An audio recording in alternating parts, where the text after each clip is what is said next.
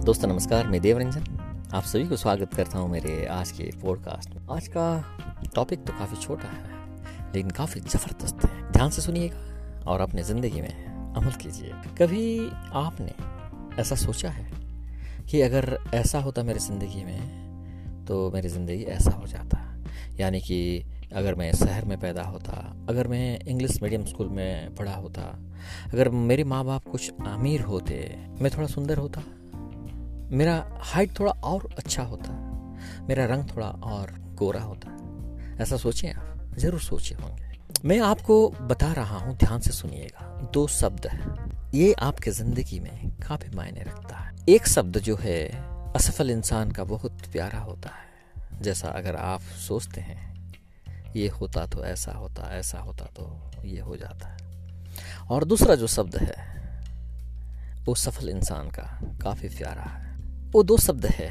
पहला है एक्सक्यूजेस यानी कि बहाना। तो पहले बहाना की बात कर लेते हैं, फिर दूसरा शब्द के बारे में बात करें। हर बार मैं बताता हूँ मैक एक्सक्यूजेस और make life you can make both ज़िंदगी बनाइए, नहीं तो बहाना बनाइए, आप दोनों एक साथ नहीं बना पाए लोगों को मज़ा आता है बहाना बनाने में और बहाना बनाते रहते हैं और पता नहीं चलता है कब रेत की तरह हाथ के मुट्ठी से ज़िंदगी निकल जाता है।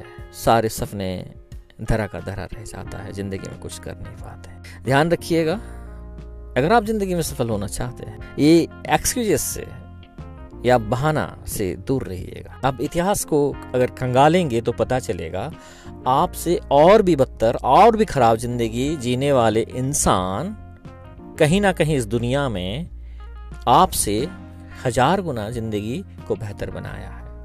अगर अभी भी सोच रहे हैं आप कि ऐसा होता तो ऐसा हो जाता। ये मात्र एक बहाना है।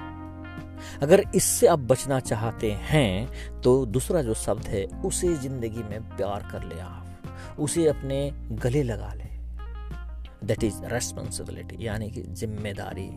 बिना ज़िम्मेदारी लिए इस दुनिया में कोई भी इंसान बड़ा कुछ भी हासिल नहीं किया। अगर आप चाहते हैं बेहतर ज़िंदगी, आप सोचो, आपसे बेहतर ज़िम्मेदारी कौन ले सकता तो ये दोनों शब्द आपके ज़िंदगी को गर्त में लेके जाएगा, नहीं तो ऊंचाई में पहुँचा देगा। ये निर्भर करता है आप किसे पसंद करते हैं, एक्सक्यूजेस और रेस्पॉन्सिबिलिटी मैं ईश्वर से यही प्रार्थना करता हूँ कि आप जिम्मेदार बने, अपने आप का जिम्मेदार बने, अपने परिवार का जिम्मेदार बने, अपना समाज का, अपना देश के लिए कुछ करने का ज़िम्मेदारी का बिड़ा उठाए be responsible and change your life thank you very much मेरे साथ बने रहने के लिए और सुनने के लिए। दोस्तों, मैं बार बार बताता हूँ, सुनने से कुछ भी नहीं होता है। अमल कीजिए। उम्मीद करता हूँ कि ये पॉडकास्ट आपको अच्छा लगा होगा। अगर अच्छा लगा है तो आपके जैसा ज़िंदगी बदलने वाले इंसान के पास ये भेज दीजिएगा, यानी कि शेयर कर दीजिएगा। Thank you very much